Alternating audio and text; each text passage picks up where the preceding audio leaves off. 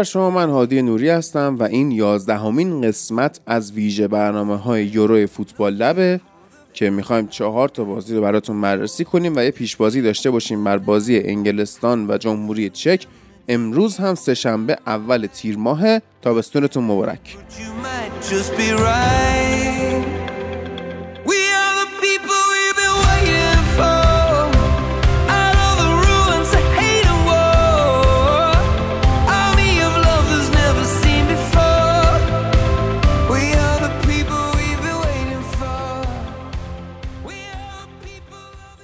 هلند و بلژیک که صعودشون از قبل قطعی بود و هلند تونست سه هیچ مقدونیه شمالی رو ببره که مشخص بود سقوط می‌کنه و بلژیک هم دو هیچ فنلاند رو برد. بازی های جذاب دیشب دانمارک و روسیه بودن و اتریش و اوکراین که از همون اتریش و اوکراین با ایلیا شروع کنیم. درود بر تو ایلیا.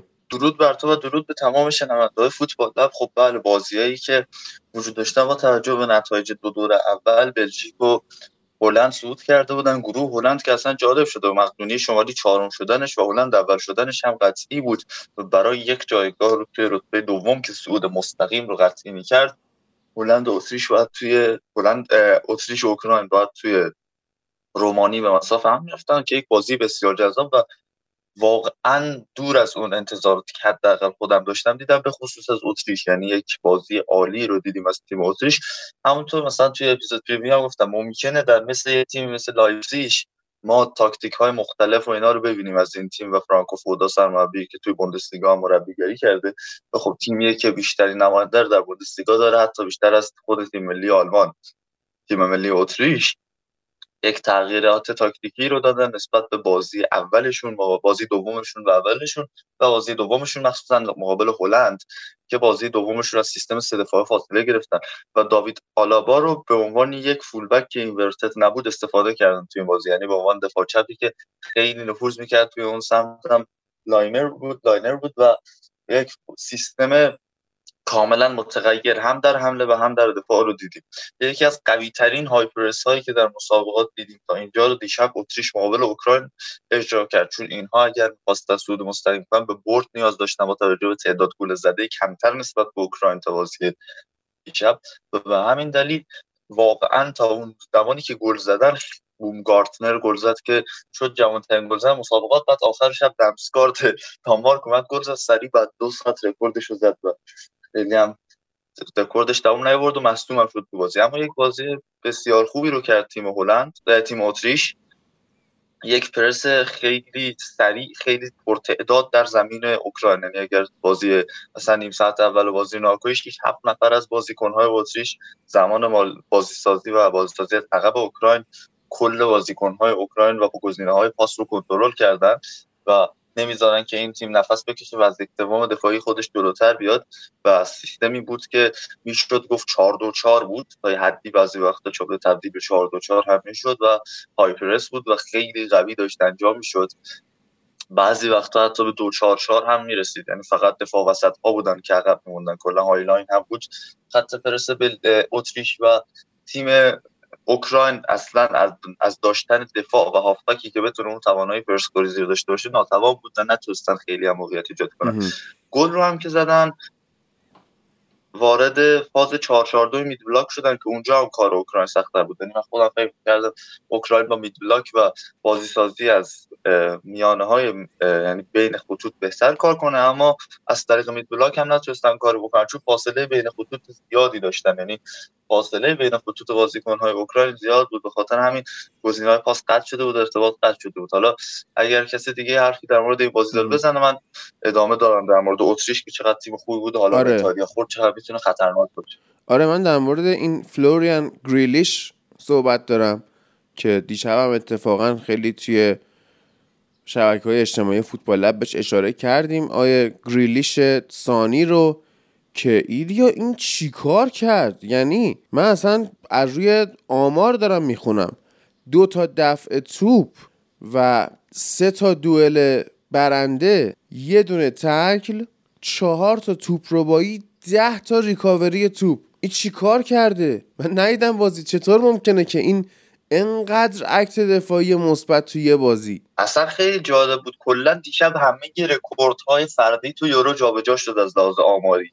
یعنی اگر به هر بازی برسی من یه رکوردی دارم بتونم بگم از لحاظ آماری و اینم گرلیش بود که حالا اتفاقا جالبه. خب این بازیکن توی یک پست مجزای بازی نمی‌کرد. یعنی خب اکثرا تیم اتریش که formation ش تو 4 3 می‌بینی توی line-up 4 4 2 بازی می‌کرد تو mid block دفاعی و موقع مالکیت توپ خیلی سیستمش متفاوت بود. از 4 4 2 بگیر تا 4 1 4 1 که خیلی وقتا توی 4 4 1 اون یه نفر گریلیش بود و مارسل سابیتزر رو من می‌خوام بهش اشاره کنم در کنار این گریلیش که چقدر بازیکن خوبیه. یعنی پاس هایی که میده act های دفاعی و هجومی که داره و تنها بازیکنی بود که دیشب بالا 11 کیلومتر رو دویده بود.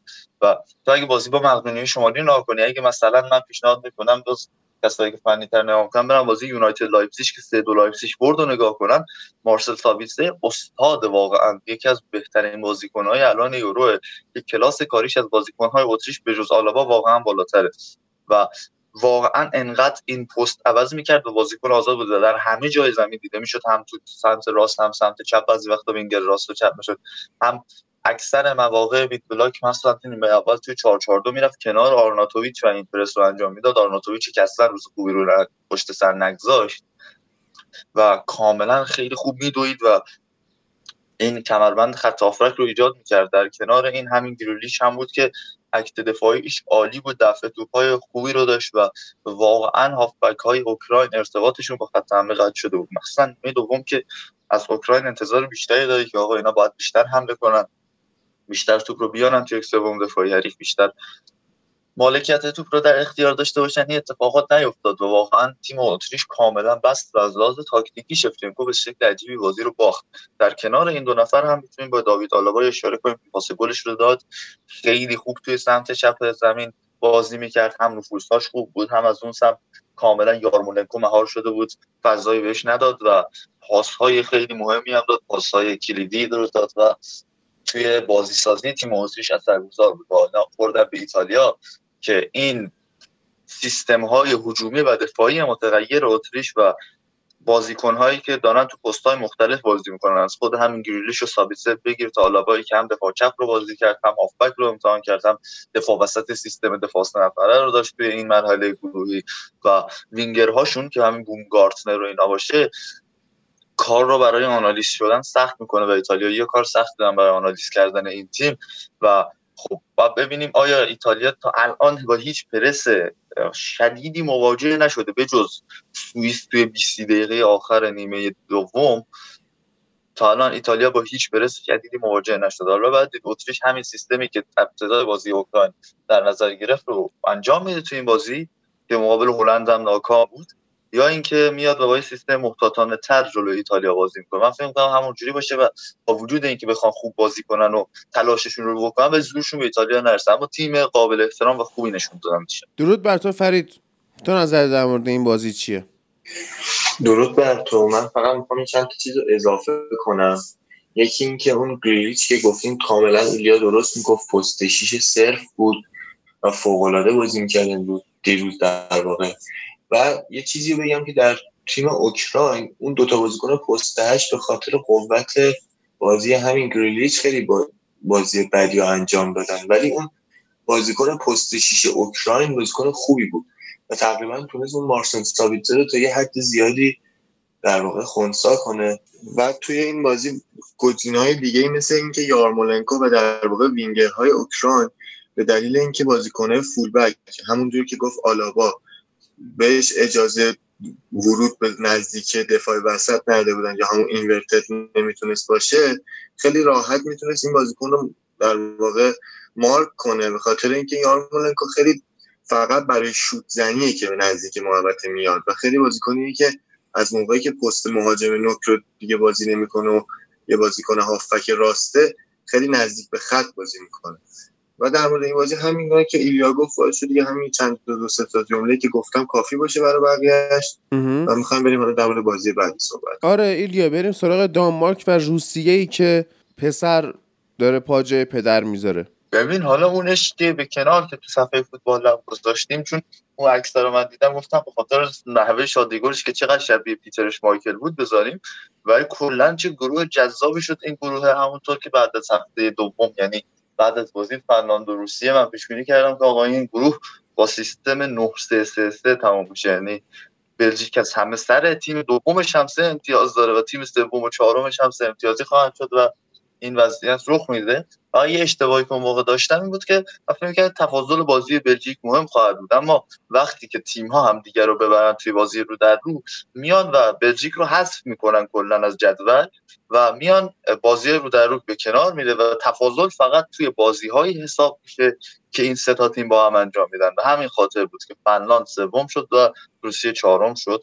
هرچند که در حالت عادیش هم همین اتفاقات رخ می‌داد. دانمارک دوم می‌شد تا روسیه چهارم و فنلاند سوم بشه.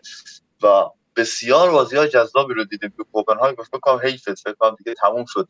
بازی های توی این ورزشگاه و دانمارک.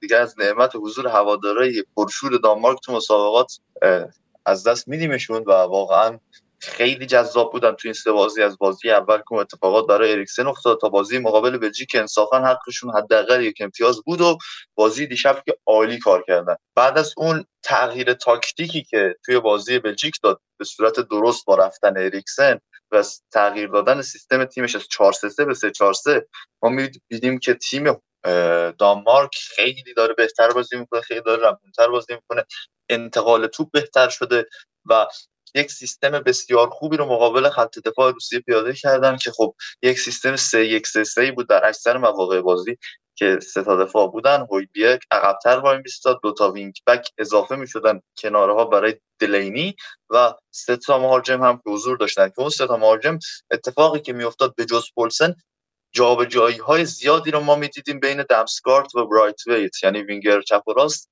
خیلی وقتا تو بازی اگر می‌دیدی این دوتا با هم دیگه پستشون رو جابجا می‌کنن و این یه نکته مثبتی بود برای تیم دانمارک که اجازه نمی‌داد تیم روسیه بتونه با اون تمرکز خاص خودش دفاع بکنه و تمرکز خوبی داشته باشه توی دفاع کردن. اما بازی بسیار جذابی رو دیدیم از تیم دانمارک و بالاخره اومدن بالا از گروهشون این تیم و خیلی وقت بود که از گروهشون نیومده بودن بالا توی یورو.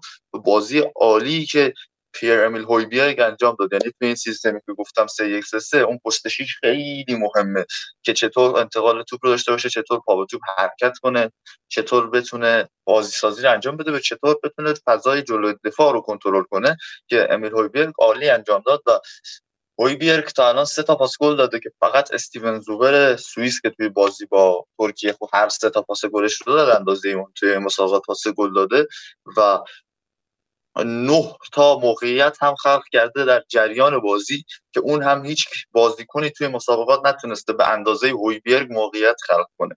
و این یک موضوع بسیار خوبه برای دانمارک. دیشب سرعت انتقال توپشون خیلی خوب بود. بازی کریستنسن چه به لحاظ آماری چه به لحاظ اون بازی حالا از گل خوشگلش که بگذریم توی خط دفاع کم اشتباه بود. و البته از اون طرف کندی خط دفاع تیم روسیه اگه تو تمام گل ها رو نگاه کنی می‌بینی یک ضعف از کندیشون می‌بینی. یعنی حتی همون گل سوم که رو ریباند بوش میاد ضعف واکنش نشون دادن پرس نکردن رو پای کیرستنسن و کلا واکنش های نه چندان سریع نسبت به اتفاقاتی که داره در جریان بازی میفته و حرکاتی که بازیکن ها انجام میدن موجب میشه که روسیه اینجوری ببازه. و واقعا توی بازی بلژیک همین رو دیدیم و روسیه تیمی بود که مستحق حذف شدن بود و به زیبایی چهارم شد.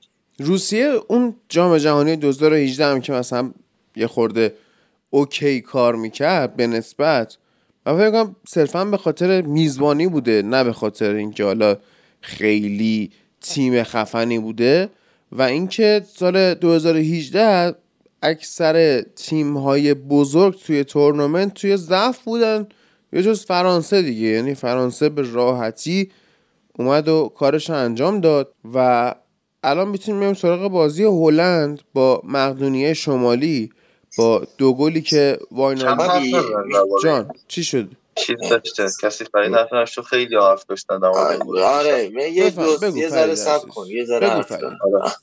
آره. در مورد همین امیل هویبرگ که گفتی من می‌خواستم بگم فکر کن این آیه مورینیو چی کار کرده با این هویبرگ یه بازیکن پست 6 با بیشترین دریبل موفق توی یورو یعنی جز سه تا دریبل سه تا بازیکن برتر یورو تو تعداد دریبل موفق. و همونجور که ایلیا گفت پاس گل زیادی هم بده. فکر کن بازیکن پست 6 تیم سه تا پاس گل داره و دریبل های موفق زیادی داشته. این بازیکن الان تو سن 25 سالگی به نبوغی رسیده که می‌دونه تو پست 6 کی باید دریبل بزنه کی نباید ریسک کنه و سریعا باید پاساشو برسونه. و در واقع تو این اتفاق می‌تونیم بگیم که این وقتی شما داری سه یک سه سه بازی می‌کنی اون پست یکت خیلی مهمه که اون یه نفری که پست شیش بازی می‌کنه داره چه نقشی رو بازی می‌کنه. چون فضایی که بین چپ و راست اون بازیکن تکی وجود داره خیلی مهمه که چجوری پوشش داده میشه. و اون بازیکنایی که جلوی امیل هویبرگ بازی می‌کنن خیلی نزدیک به این بازیکن نمیشن و تقریبا فضا رو برای این بازیکن باز می‌ذارن تا خودش به تنهایی این کارو بکنه. این تو این یورو یه چیزی که خیلی مهم بود این بود که بدونی اگه یه پست شیشه خیلی به در واقع درجه یک داشته باشی بهتر از اینکه بخوای با دو تا بازیکن نقش رو ایفا کنی. همون نقطه ضعفی که پرتغال جلوی آلمان داشت به دلیل استفاده دو تا بازیکن پست که در مجموع بازی خوب اجرا نکردن ولی می‌تونیم از امیل هویبرگ به عنوان یه پست کامل و دقیق و شاید بهترین پست شیش این یورو نام ببریم. و اینکه این بازیکن پاسهای طولی با در واقع متراژ زیاد رو میده و پاسهای دقتش هم با دقت پاسش هم بالاست و اشتباه پاس خیلی کم داره. توی دفاع بازیکن مثل کیار می‌دونه که چقدر عقبتر از دو تا دفاع دیگه بازی کنه. تا فضا رو برای امیل هویبک برای عقب اومدن و کمک به دفاع هم باز کنه. و من فکر می‌کنم که تو این اتفاق واقعا شاید بهترین بازیکن زمین توی بازی دیشب امیل هویبک بود و حتی در بازی دوم همین نقش مهمش رو دیدیم. حالا در مورد بازی اول نمیشه زیاد حرف زد به دلیل اتفاقات احساسی که قبلش افتاده بود و دیگه خیلی نمیشه نظر تاکتیکی روش بحث کرد. ببین یه آمار مثبتی هم تیم روسیه داشت کلا توی مسابقه فقط یه آمار مثبت هر تاش مال آرتم پیوبا بود. تا این پنالتی که زد شد بهترین گلزن تاریخ تیم ملی روسیه و یه چیز عجیب داره و شما یه مهاجم با این پتانسیل با این قد و این توانایی داری و به خاطر ضعف وینگرها به خاطر ضعف هجومی تیمت کم تعداد بودن تو خط حمله و کلا ضعف تاکتیکی تیمت نسبت به بقیه تیم ها نمی‌تونی ازش استفاده کنی. و تو مرحله گروهی هست که حتی مقابل فنلاند هم به نظر می‌تونه فنلاند مساوی بگیره. این همونه که 26 تا دوئل هوایی موفق داشت آرتم جوبا تو این سه بازی که نفر دوم 15 تا دوئل هوایی موفق داشته. یعنی 26 15 خیلی فاکتور مهم کیه نفر دوم؟ ببین طرفدارای زمین نفر دوم من ندیدم. فقط اینجا تو آمار نوشته که 11 تا از نفر دوم بیشتره. و خیلی آمار خفنیه و خوش به حال طرفدارای زنیت که این چند سال هم اینجوری قهرمان میشن دقیقا تو وقتی اینو با سردار آزمون کنار هم دیگه داری یه چیز عجیب غریبی رو واقعا می‌تونی خط حمله تجربه کنی.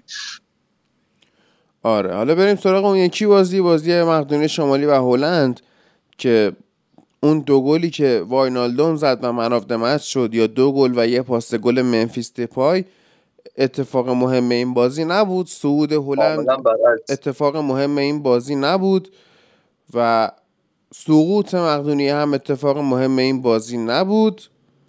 خداحافظی گوران پاندف از فوتبال در دقیقه 69 که خیلی ها گفتن نایس بابت انتخاب دقیقه این اتفاق مهم این بازی بود که ما دیگه پاندف رو در تیم مقدونی شمالی نخواهیم دید. بالاخره ایلیا به آرزوش رسید و این مرد. آیه ما یه چیزی نوشتیم تو توییتر؟ گفتیم ببینید دیگه بعدش اومد و مرد واقعا و هر چقدر بعد مثلا وسط بازی جالب بود. گفتم که مثلا به بابام گفتم بابا این هلند هم نها کن وضعش اصلا خیلی خوب نیست به چه گروهی خورده؟ آدم میومد ما با هم مقدونی شمالی باختیم باز خجالت میکشیدم. ولی اوضاع خراب بود. حتی تو همون بازی هم گران پانده گل زد اصلا و خیلی اسطوره‌ای بود حرکتش و بهترین گلزن ملی 122 تا بازی کرد. اولیش بازی ملیش رو زودتر از گراونبرش انجام داده زودتر از به دنیا آمدن گراونبرش هلند انجام داده بود. بعد کلا نسل داره عوض میشه. یعنی همین دمسکارت که دیشب گل زد فردای چیز به دنیا آمده بود. فردای فینال یورو 2000 به دنیا آمده که فرانسه و ایتالیا بازی داشتن و ترزگ گل زد.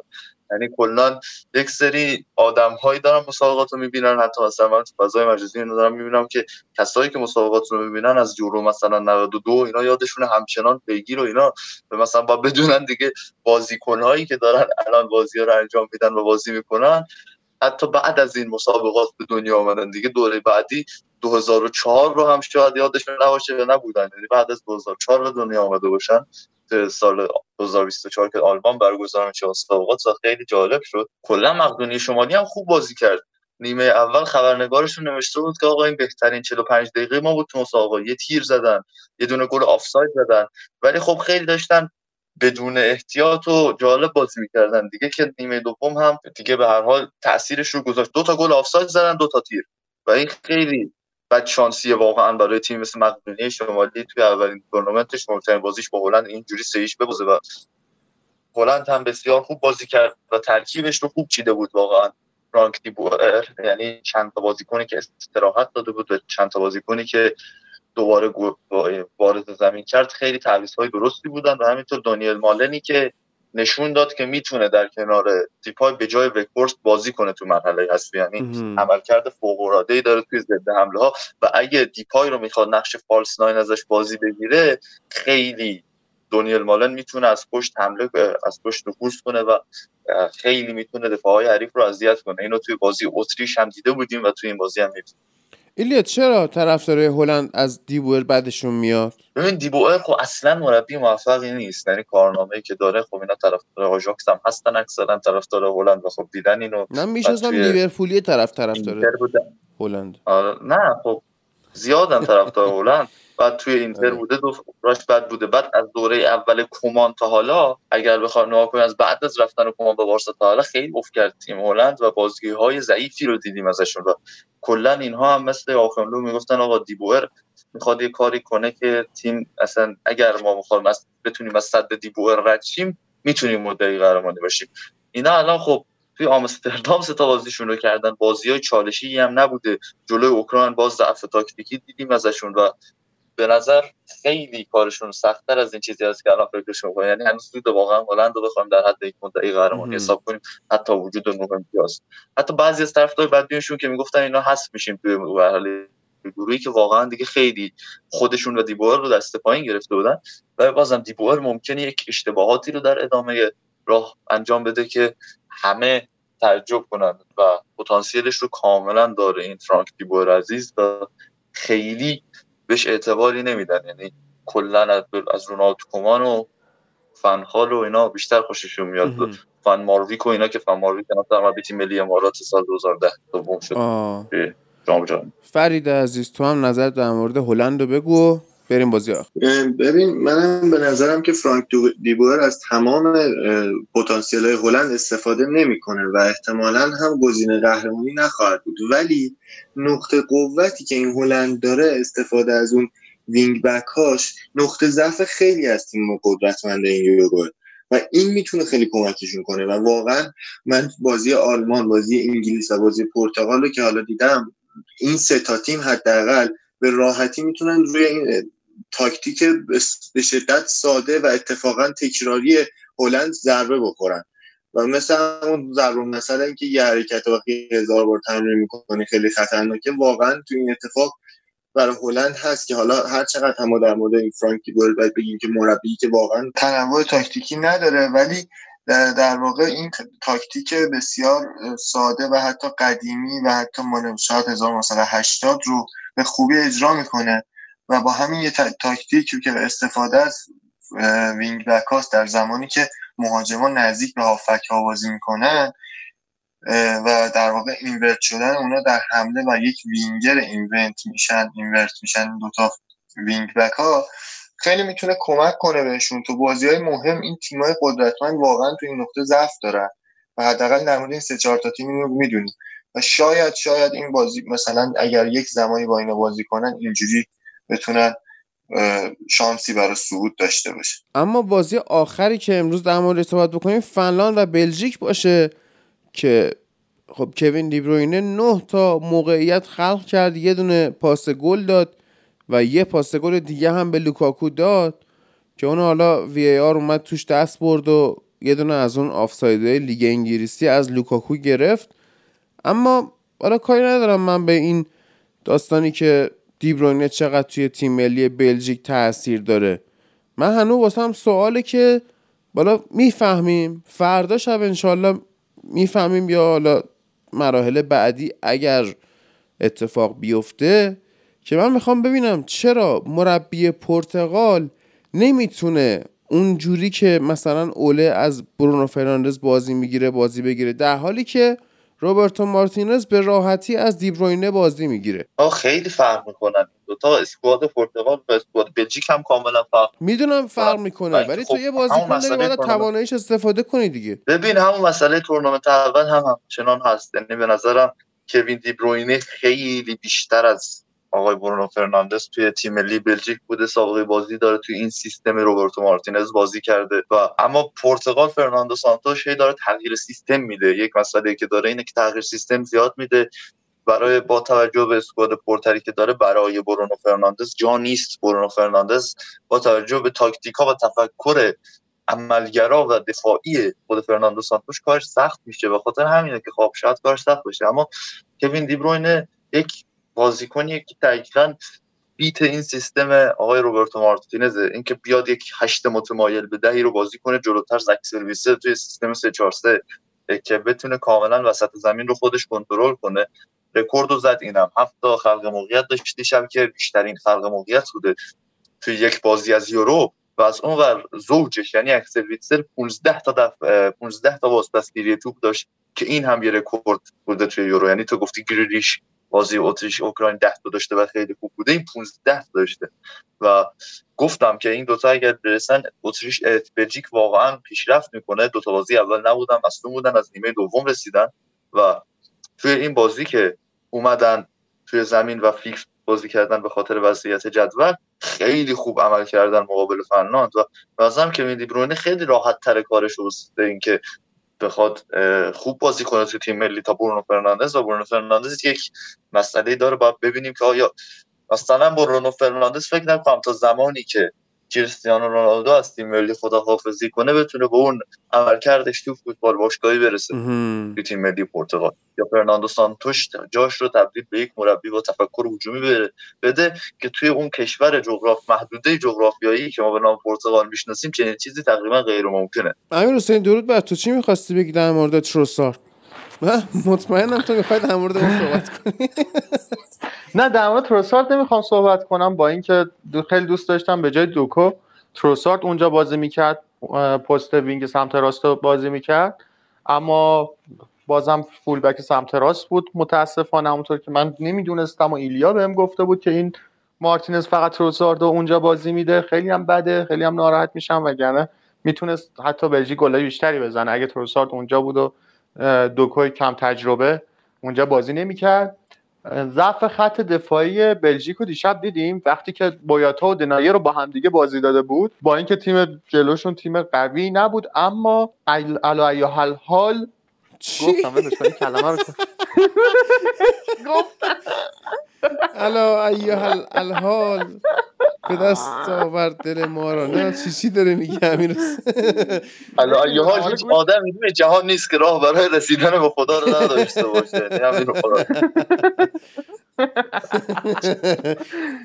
فرید به طور سایلنت فقط یه لحظه ویدیوش رو روشن کرد من قیافه شدیدم خندید وگرنه می‌تونست حتی بلندم بخنده بایستی یه بار دیگه هم می‌رسه از اول بگو از اول اول اول؟ نه از همون عبارتی که خراب کردی بگو. بازم توی این بازی دیدیم که ضعف خط دفاعی بلژیک مشهود بود الا ایه حال رو نگفتی هنوز. نمی‌خوام بگم. ضعف خط دفاعی بلژیک بازم مشهود بود با اینکه تیم روبرویشون تیم قوی نبود اما وقتی که دنایر و بویاتا رو مخصوصا با همدیگه بازی می‌داد خیلی خطرناک می‌شدن این وسط و جایی بود که ویتسل ارزش خودش رو نشون می‌داد و مشکلات این خط دفاعی رو میپوشون. از یه طرف دیگه یه اتفاقی که افتاد بود تو تیم ملی بلژیک این بود که هازارد اومده بود توی این بازی انگار که می‌خواست روحیه خودش رو دوباره به دست بیاره اومده بود توی محوطه جریمه جاگیری می‌کرد و می‌خواست اونجا بازی کنه. اما واقعا تو این بازیکن می‌بینیم که دیگه توانایی دریب زنی قدیم رو نداره. نه به خاطر اینکه تواناییش کم شده حس انگار میترسه از مصدومیت میترسه. به خاطر اینکه هر باری که پا به توپ میشه یه بازیکن دریب می‌کنه امکان اینکه بخوان روش خطا کنن خیلی زیاده. خطای خیلی زیادی روش انجام میشه و همش هم به نوعی به عمده. یعنی اینکه بازیکن می‌دونه که نمی‌تونه از این توپ بگیره اما پاشو می‌زنه دیگه. به یه جوری حالا بعد از اینکه رد میشه یه جوری بدن می‌ذاره پاشو می‌زنه پشت ساق پاشو می‌زنه پا می‌ذارن روی انگشتاش. و این مشکلی هست که براش وجود داره این اتفاق که افتاد نشون داد که بهتره که حالا یه زمانی ما شواینشت... مثل شواینشتایگری که می‌دیدیم یه وینگ بک خیلی خوب بود افت شدید داشت و وقتی که اومد این بازیکن ریکاوری شد تبدیل شده به یه بازیکن پست 6 و 8 کامل. اما ای کاش که این هازارد هم براش این اتفاق بیفته تبدیل بشه به بازیکن پست ده اونجا خیلی بهتر عمل می‌کنه یا حتی یه یه ذره عقبتر بازیکنی که بین پست 8 و پست ده بازی می‌کنه اون وسط زمین بتونه بازی سازی کنه یه دریپ بزنه پاس بده بازی رو باز کنه. اما واقعا اینجوری که بخواد توی محوطه جریمه جاگیری کنه با اون ترسی که داره با اون دریبای انفجاری که ازش نمی‌بینیم این هازارد اون هازارد همیشگی نبود. با اینکه تیم جلوشون ضعیف بود. خب فقط من اضافه کنم که رئال مادرید رو میشه به عنوان بدشانسترین تیم یورو امسال نام برد. از بیل و حالا هازارد هم می‌بینیم که امروز دیروز در واقع چه بازی منطقی رو خودش نشون داد. آقا این بازیکن اصلا تو راه که میان در حد اسطوره ها بازی اسطوره ها و بازی خدافزی بازی می‌کنن. ولی تو این یورو می‌بینیم که هر کدوم حالا نگیم بهترین ستاره تیمشون ولی بازی خوبی نشون میدن. می‌خوام در مورد هازارد حرف بزنم می‌ذاره در مورد هازاردی که این بازی نقش پست وینگر رو پست ده و پست نه رو همزمان داشت اجرا می‌کرد. چجوری؟ یعنی وقتی شما دیبروینه و ویتسل و همونجور که ایلیا گفت به بهترین نحو با هم دبل پیوتی ایجاد می‌کنی که یکی تو باز پسگیری می‌کنه و این یکی پاس های تاثیر گذاری میده در زمان هایی که بین 8 و 10 کوین دیبروینه پست 8 رو ایفا می‌کنه. این ادن هازاردی که نزدیک نزدیک در واقع وسط زمین میاد و در پست 10 به دیبروینه کمک می‌کنه. زمانی که دیبروینه به پست ده نزدیک میشه ادن هازارد می‌تونه هم وینگر بازی کنه. اما چه زمانی نزدیک به مهاجم میشه و در واقع پست نو هم به خودش می‌گیره؟ زمانی که بازیکن فولبک پشت سریش خیلی بهش نزدیک میشه و این فضا رو براش ایجاد می‌کنه که با خیال راحت به نزدیک در واقع محوطه جریمه تیم حریف بره و در واقع از پشت فضای ادن هازارد تیمشون ضد حمله نخوره. و این واقعا یکی از بهترین بازیهایی بود که از زمانی که اومده به رئال مادرید توی از ادن هازارد دید. حالا اگه بخوایم بازی رو نکاتش تمام کنیم به نظر فرناند بازی خوبی رو کرد. بازی دفاعی. اما سیستم 5 2 که سخت باز میشش رو اجرا کرد و به حال اسیر خلاقیت و تجربه بازیکن‌های بلژیک شد. الان کار سختی داره برای صعود با تفاضل منفی دو و سه امتیاز که از اوکراین هم اومد پایین تر. یعنی اوکراین تفاضل منفی یک داره و سه امتیاز و این کارشون رو سخت کرده. سوئیس هم با چهار امتیاز بالا اومد با توجه به نتایج دیشب و دو تا تیم دوم سه امتیازی و اومد به مرحله حذفی. اگه فنلاند می‌خواد صعود کنه توی اولین تورنمنتش کار بسیار سختی خواهد داشت و باید اتفاقات معجزه‌واری بیفته. مثلا امشب اسکاتلند و کرواسی مساوی کنن که تیم سوم گروه انگلیس دو امتیازی باشه و از اون مثلا پرتغال چهار تا بخوره یا مثلا آلمان گل زیاد بخوره. تیم سوم گروه آلمان یا پرتغال هم مثلا خیلی اوضاعش خوب نباشه و زیاد گل بخوره. یا اینکه مثلا اسپانیا به اسلواکی ببازه و لهستان هم سود رو نبره که اون گروه هم تیم دو سومش دو امتیازی بشه. و همه اتفاقات باید با هم بیفته. یعنی دو تا از این سه اتفاق باید بیفته که خیلی سخته و نظر فنلاند رو باید حسده بدونیم. ولی شانس اوکراین برای صعود همچنان باقیه و احساس می‌کنم می‌تونن صعود کنن و یکی از این اتفاقات می‌تونه بیفته. آره یکی دیگه از بازی مهم دیروز رو من تسلیت میگم ایلیا شما باختید به شاهین بوشهر. و اگه صحبت در مورد این بازی داری بگو که بالاخره باید علت ها... اصلا نمی‌دونم چی شده. خیلی وقت همه رو دارم میبازن. یعنی ها اومدن بالا. تو ببین یه زمانی بود مثلا چهار هفته پیش تو جدول از تیم اول تا تیم هشتم کلا سه امتیاز اختلاف بود. آره. از تیم دوم تا تیم هشتم و تیم دوم بالا میاد. تیم اول دوم دو امتیاز به کامپوز داره بعد همه این تیم‌ها بود حداقل دو توی هر هفته دو یا سه تا بازی بین این تیم‌ها با هم دیگه رو در رو می‌شد و اینجا بهترین فرصت بود. که هم بری بالا و هم بدترین فرصت بود. واسه اینکه هم بیای پایین. و اینا زورشون نرسید دیگه. اما یک چهارم نهایی جام هم با ملوان بازی دارن. آره. ولی خب یک چهارم نهایی جام حذفی با ملوان بازی دارن و می‌تونن برن نیمه نهایی شگفتی ساز امسال بشن. درسته. و نخست وزیر ایتالیا گفته که به خاطر شیوع دوباره کرونا از نوع دلتا میزبانی فینال رو از ومبلی لندن بگیرید که حالا بیا برو تو تو شلوغ نکن ما حواسمون هست. ولی کلا اینجوری شده که یه مقدار دوباره کرونا زیاد شده توی انگلستان و ورزشگاه تاتنهام و سلهس پارک کریستال پالاس رو کلا اختصاص دادن تبدیل کردن به مراکز واکسیناسیون. بعد ما می‌خوایم بریم با نعیم عزیز مصاحبه سندمنشو برگزار کنیم میگه مامان بابام رفتن دوز اول واکسن رو زدن برای دوز دوم تموم شده. من نمی‌دونم. بفرستیم نعیمینا رو سلهرز پارک حداقل واکسنشون رو بزنن. ولی خب انشالله که جمع خواهد شد این قضیه و قراره که برای فینال بالای 60 درصد از ظرفیت وملی استفاده بشه که میشه هلوش 50 و هزار نفر فکر می‌کنم. حالا ببینیم که چی میشه دیگه. و امروز هم قهرمان یورو با جمهوری چک بازی می‌کنه. قهرمان یورویی که احتمالا پادکست ما رو اون قسمت قبلی انگلیس دیوانه رو برای گر ساوتگیت ترجمه کردن و داره حالا ترکیب احتمالیه.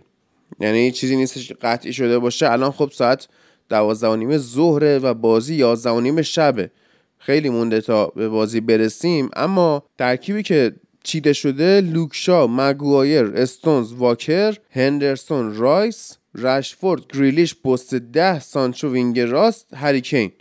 به این صورت که ما دیروز گفتیم آی بیلی گیلمور کروناش مثبت بوده بعد بازی اسکاتلند و انگلیس که تموم شده از اونجایی که غیرت ها از بین رفته بن چیلول و میسن ماونت بلند شدن با در واقع بیلی گیلمور رفتن بیرون. رفتن کنسرت دیوید گیلمور چیزی. و اینا رفتن self isolated شدن خودشون رو قرنطینه کردن تا جواب تست بیاد. بعد تست هم که بخوام بدن که الان معلوم نمیشه که تو امروز با یه آدم کرونای برخورد داشته باشی 5 6 روز بعد ممکنه جواب تستت مثبت شه.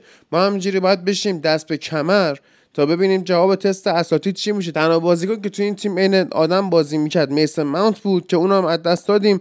حالا باید ببینیم که دابل پیوت هندرسون و رایس اگر گذاشته بشه چه اتفاقی میفته و اینکه با وجود اینکه خطری از جانب کرواسی و اسکاتلند دو تیم چک و انگلیس رو تهدید نمی‌کنه اگه این ترکیبی که من الان خوندم چیده بشه. خب انگلیس با اختلاف وحشتناکی بازی رو می‌بره. میره اول میشه می‌خوره به تیم دوم گروه در واقع آلمان پرتغال فرانسه. بعد اگه بخواد انگلیس مساوی کنه که خب این چه کاریه که بخوای این ترکیب رو بچینی؟ همون ترکیب و آشغال تو بچین مساوی رو بگیر دیگه.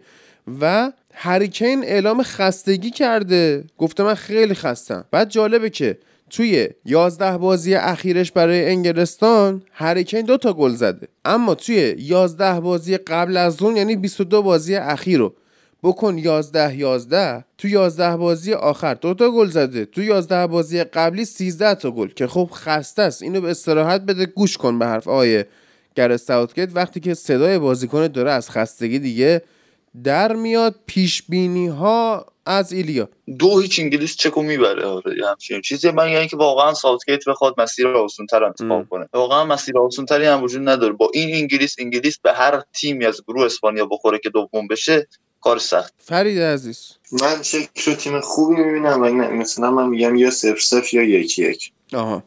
امیر حسین. من خیلی دوست دارم انگلیس به بازه راستیاتش خیلی دوست دارم. چون که این تیمی که من می‌بینم با این ترکیبای عجق وجق و عجیب غریب و آشغالی که آقای ساوتگیت میچینه اگه بخوایم بخوریم خدایی نکرده به پرتغال فرانسه یا آلمان کلامون پس مرک است. عالیش. کلامون بچه پس مرک نه بخوریم به اسپانیا کلاشون پس مرک است. آقا من صحبت خاصی ندارم در نظر داشته باشید شانس سوم شدن هست برای انگلیس هنوز. آره. می‌تونید سوم بشید که می‌خورید به اگه تفاضل یعنی خیلی ناجور کنیم آره. نه مثلا یک هیچ ببازید و اسکاتلند دو هیچ کرواسی رو آره. ببره در این حالت شما سوم میشید و میرید برای بازی اصلا اصلا اسکاتلند نمی‌تونه کرواسی با این وضعی که به نداره. آره آخه گیلمور هم نیست نمی‌تونه. اصلا این تیمه در حدی نیست. اون بازی هم که دیدیم یه بازی غیرتی بود. اینکه از جون و دل مایه گذاشتن جلو انگلیس بعید می‌دونم جلوی کرواسی هم بتونن همونجوری بازی کنن هیچ تیمی هم به اندازه اسکاتلند جلوی انگلیس مایه نمی‌ذاره ها. یعنی ما اینو بیایم بالا قهرمانیم. همونجوری که فرید عزیز میگه پرتغال از گروه بیاد بالا قهرمان.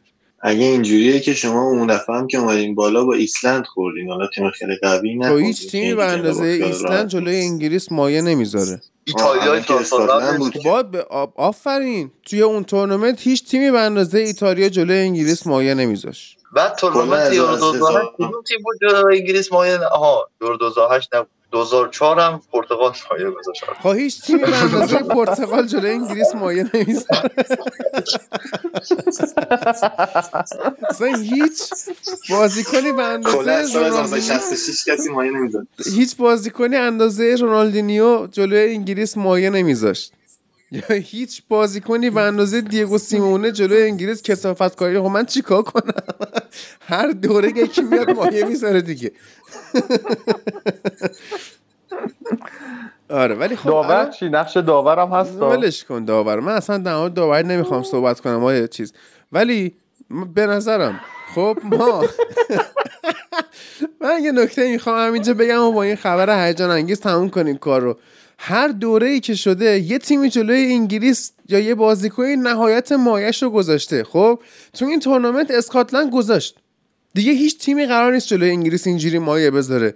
و ما اینو تو محله گروهی از خود انگلیس قرار مایه بذاره مگه اینکه اینجوری وگرنه هیچ تیمی دیگه انقدر مایه نمی‌ذاره ما قهرمانیم. حتی بازی اسکاتلند انگلیس مایه گذاشت. اسکاتلند مایه نداشت. چی میگی اصلا انگلیسی که همیشه بازی اولشون نبرده چجوری فقط یه بار یه تیم مایه می‌ذاره؟ کلا تیم بازی اول گروهشو که نمی‌بره. مایه می‌ذارن حذف می‌کنن بابا.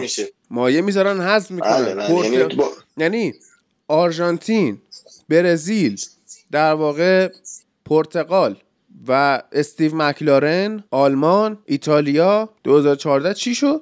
کاستاریکا. کاستاریکا. ایتالیا اروگوئه. ببین کاستاریکا چقدر مایه گذاشت جلوی انگلیس. دوره بعدش هم که کاستاریکا اون بازی سرودش قطعی شده و سف سف کرد رفت با آره. رفت هفت امتیاز ولزو شما به ایتالیا ایسلند آه آه آره یادم رفته بود. ولز و ایسلند مایه گذاشتن. بعدش هم که بلژیک مایه گذاشت. و حتی کلمبیا هم داشت خیلی مایه میگن بلژیک کرواسی. کلمبیا هم خیلی مایه گذاشت ولی خب تو پنالتی ها ما بردیم. به هر حال میگم این دوره اسکاتلند مایهش رو گذاشته تمومه. ما می‌تونیم بریم بالا قهرمان شیم. اگه اینا حرف گوش بدن. راستی بازی امشب انگلیس و جمهوری چک رو من و فرید عزیز با امین عزیز کافه هستیم. اگر دوست داشتید که بیاد با هم نگاه کنیم بیاد با هم نگاه کنیم دیگه. گفتم خیابون انقلاب 16 آذر پلاک 52 کافه پنجره. آدرس و اینا هم یعنی پیجشون رو می‌ذارم. اگه خواستی رزرو هم بکنید برید بکنید و پولم نمی‌خواد برید بابت رزرو دیگه. بله الان دیگه با این خبره هیجان انگیز وقتش ازتون خدافزی کنیم.